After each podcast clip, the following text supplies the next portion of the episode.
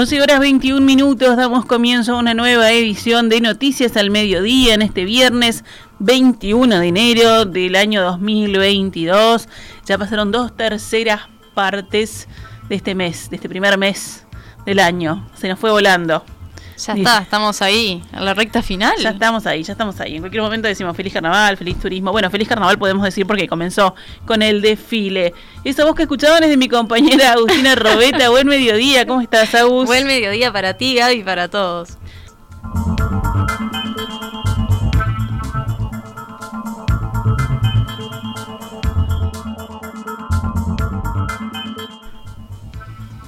Comenzamos con la actualización de la información. El principal sospechoso de haber asesinado al joven de 17 años que vestía la camiseta de Peñarol fue detenido esta mañana en Rivera.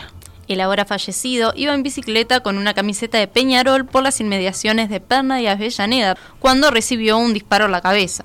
Personal de la Jefatura de Policía de Montevideo, tras un trabajo de inteligencia, lo ubicó en Rivera. La fiscal Mirta Morales fue quien llevó adelante el caso y a partir de hoy la fiscal Adriana Edelman tiene un plazo de 48 horas para la imputación. Entre las hipótesis de la policía se maneja que los autores de este homicidio son integrantes de la barra brava de Nacional y que el ataque fue en represalia por la muerte del hincha tricolor cuatro días antes tras un tiroteo en la avenida 8 de octubre. El Instituto del Niño y Adolescente del Uruguay, el INAU, realizó 887 inspecciones entre el 2 y 16 de enero, con el resultado de 16 situaciones irregulares o ilegales por presencia de menores de edad en fiestas y locales nocturnos, que en algunos casos incluía venta de alcohol a esos niños o adolescentes. El presidente del INAU, Pablo Abdala, dijo en declaraciones a radios por 890 que más de 600 de estas inspecciones se realizaron en locales nocturnos de Maldonado y Rocha. El cuerpo de inspectores de espectáculos públicos del INAU también se desplegó en otros departamentos con destinos turísticos como Colonia, Soriano, Río Negro y Tacuarembó. En todos los casos se inicia un procedimiento que termina con sanción de carácter económico, agregó. La multa mínima es de 50 URs, 50 unidades reajustables, y corresponde a la presencia de un solo menor en el local nocturno. Después se agregan 10 URs más por cada menor que se encuentra en el lugar. Cada unidad reajustable está en 1.370 pesos, por lo que la multa mínima equivale hoy a 68.500 pesos. Según señaló Abdala, en algunos casos se detectaron las dos situaciones ilegales. Por un lado, presencia de niños o adolescentes y también la venta de alcohol a estos menores. 12 horas 25 minutos. Pasamos a la emergencia sanitaria. La Coordinadora Nacional de Instituciones de Asistencia Médica recomienda que los pacientes diagnosticados con COVID-19 que sean asintomáticos se comuniquen con su prestador de salud por medios alternativos para evitar el colapso de las líneas telefónicas. Esta mañana, en entrevista con En Perspectiva, Ignacio Olivera, presidente de la coordinadora, expresó que las instituciones de salud tienen otros medios de comunicación como email, líneas especiales COVID, WhatsApp, redes sociales, página web, etcétera, que permiten evacuar dudas sin colapsar las líneas convencionales.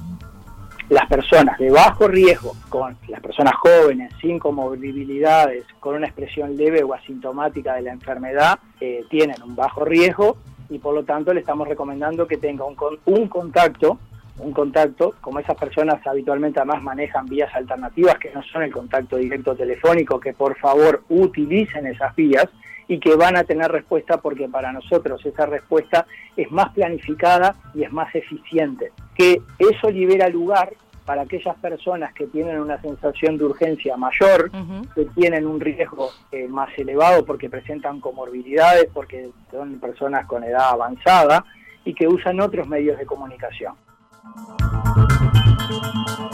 Olivera aseguró que a partir de los cambios de criterios de isopados que estableció el Ministerio de Salud Pública, ya se están poniendo al día con las consultas previas que no pudieron ser evacuadas.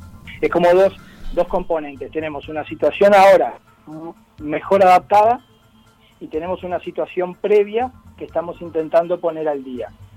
Lo que le estamos tratando de decir a la población es que las personas en la situación previa no duden en contactarse porque van a recibir una respuesta y van a recibir lo que necesiten. Si necesitan un certificado, si necesitan que su, eh, que el resultado de su laboratorio se suba a su historia clínica y quede registrado, si requieren una consulta posterior de seguimiento la van a tener.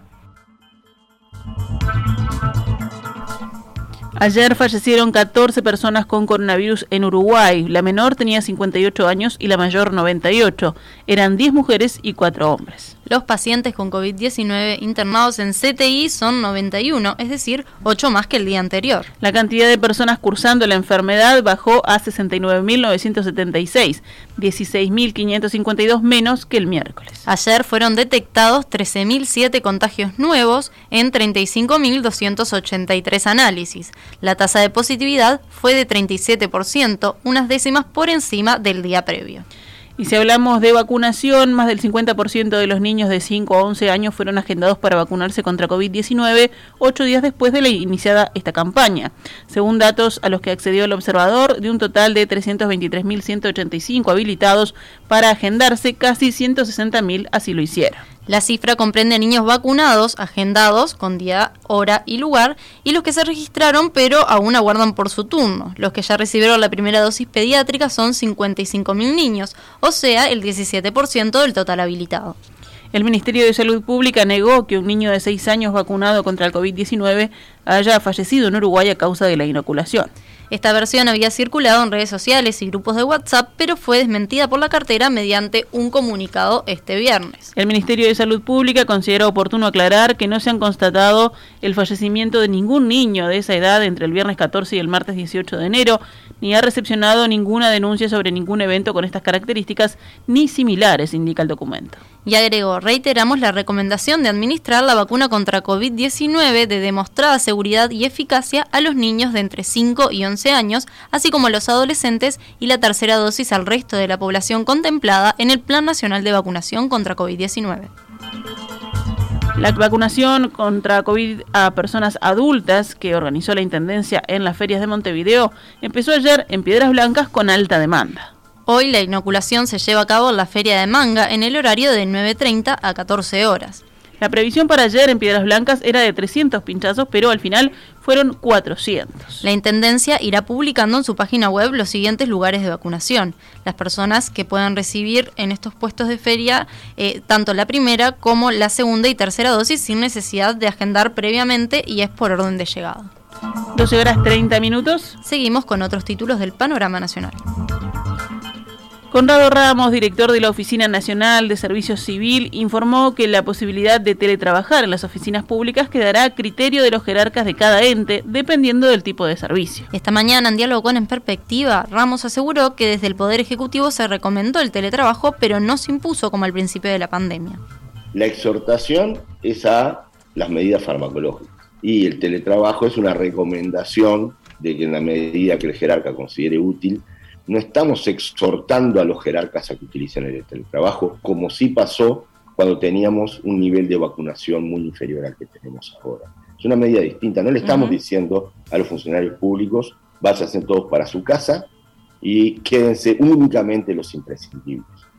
Ahí se, evaluó esto con el Ministerio de Salud Pública y el presidente de la República eh, estuvo de acuerdo en que no estamos en la misma situación sanitaria, y por lo tanto lo que estamos haciendo ahora es que cada jerarca evalúe cómo, cómo es su situación en, su lugar de trabajo.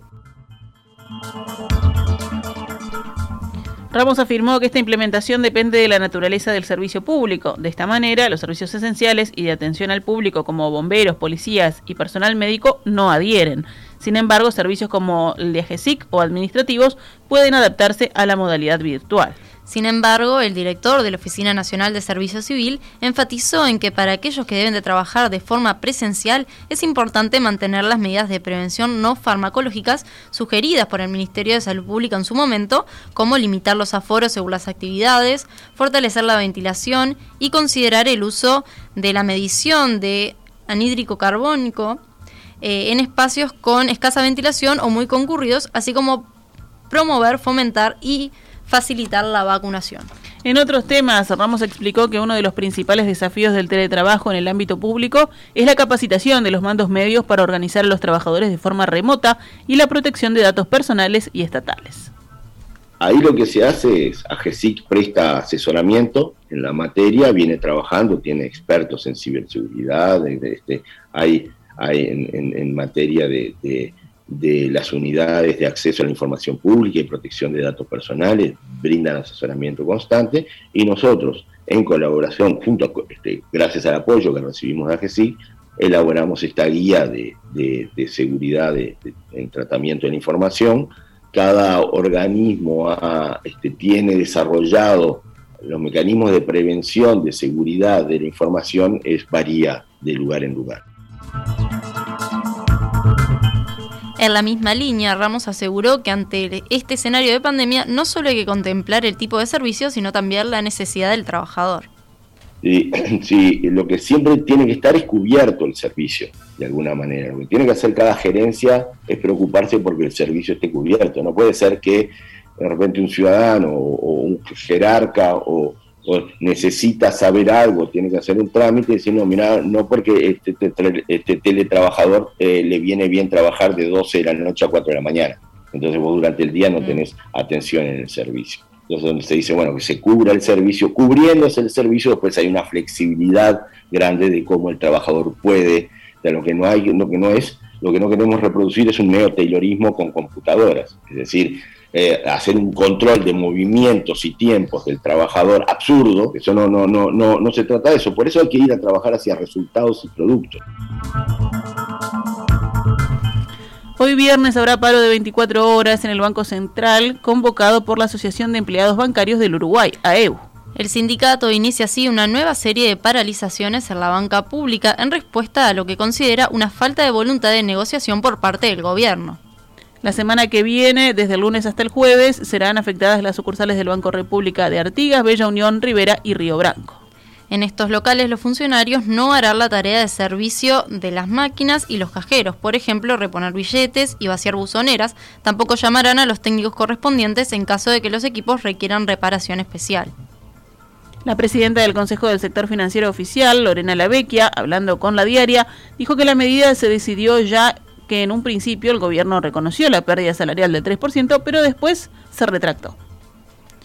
Seguimos adelante con más información. El Banco Mundial aprobó un préstamo a Uruguay por 40 millones de dólares para fortalecer la calidad y equidad de la educación pública. El crédito implica centros educativos públicos primarios, secundarios y técnicos del Uruguay.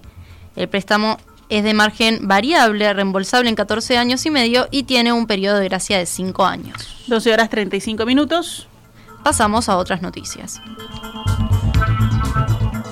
Según informa hoy Telemundo, una mujer murió ayer por la tarde en un siniestro de tránsito en Luis Alberto de Herrera y Ayacucho. La víctima de 75 años, que vivía a pocos metros de donde ocurrió el siniestro, de tránsito intentaba cruzar y se tastabilló. Justo pasaba un ómnibus y lamentablemente el chofer no pudo evitar el fatal desenlace, indicaron fuentes de la investigación. Un adolescente de 17 años fue baleado en la cabeza ayer en Piedras Blancas y quedó internado en el hospital de clínicas. Familiares que lo trasladaron hasta la policlínica de la calle Capitán Tula solo indicaron que el chico fue baleado por cuatro personas en moto que le dispararon a él y a otro adolescente que resultó levemente herido mientras se encontraban en la calle.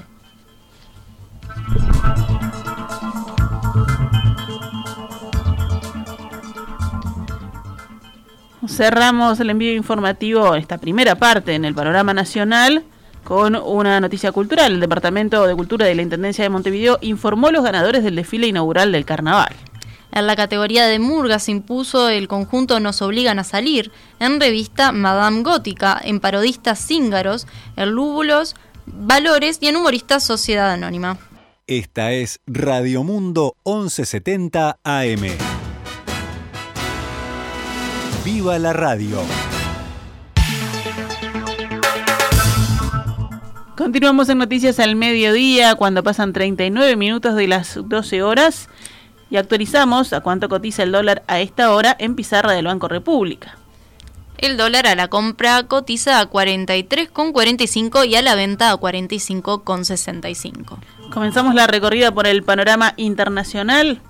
El secretario de Estado norteamericano, Anthony Blinken, dijo hoy que su encuentro con el ministro ruso de Relaciones Exteriores, Sergei Lavrov, en Ginebra, fue franco y sustancial y confirmó que seguirán manteniendo contactos para resolver la crisis en Ucrania. Blinken corroboró que Estados Unidos dará una respuesta escrita a Rusia la semana que viene sobre sus preocupaciones en materia de seguridad. El responsable insistió en que su país está dispuesto a responder a una agresión de Rusia, aunque no sea militar, y pidió a su homólogo pruebas de que no desea invadir Ucrania. Tras unas conversaciones francas y sustanciales con su homólogo Lavrov en Ginebra, Blinken también confirmó que Washington presentará ideas en forma de respuestas escritas a Moscú la próxima semana. Sin embargo, no especificó si esas ideas responderían las demandas extremadamente específicas y detalladas a las que Moscú ha pedido una contestación.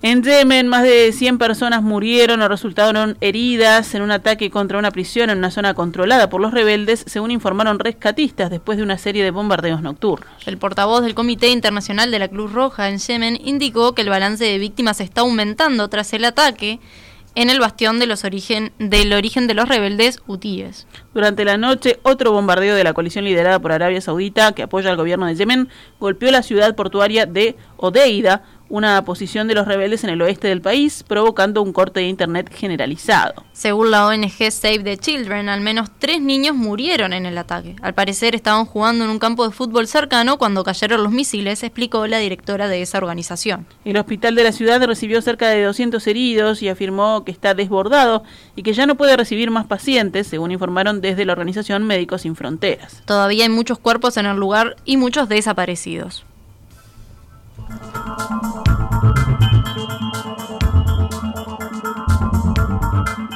12 horas 41 minutos.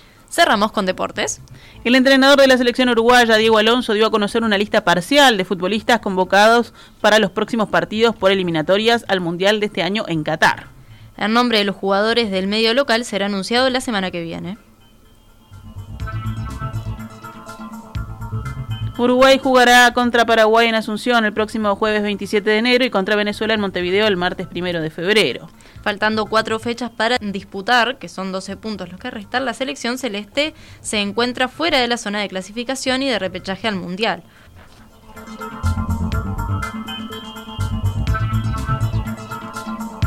Mañana sábado habrá clásico en Montevideo. Peñarol y Nacional se enfrentarán en el Estadio Centenario desde la hora 19 en el marco de un cuadrangular internacional denominado Serie del Río de la Plata.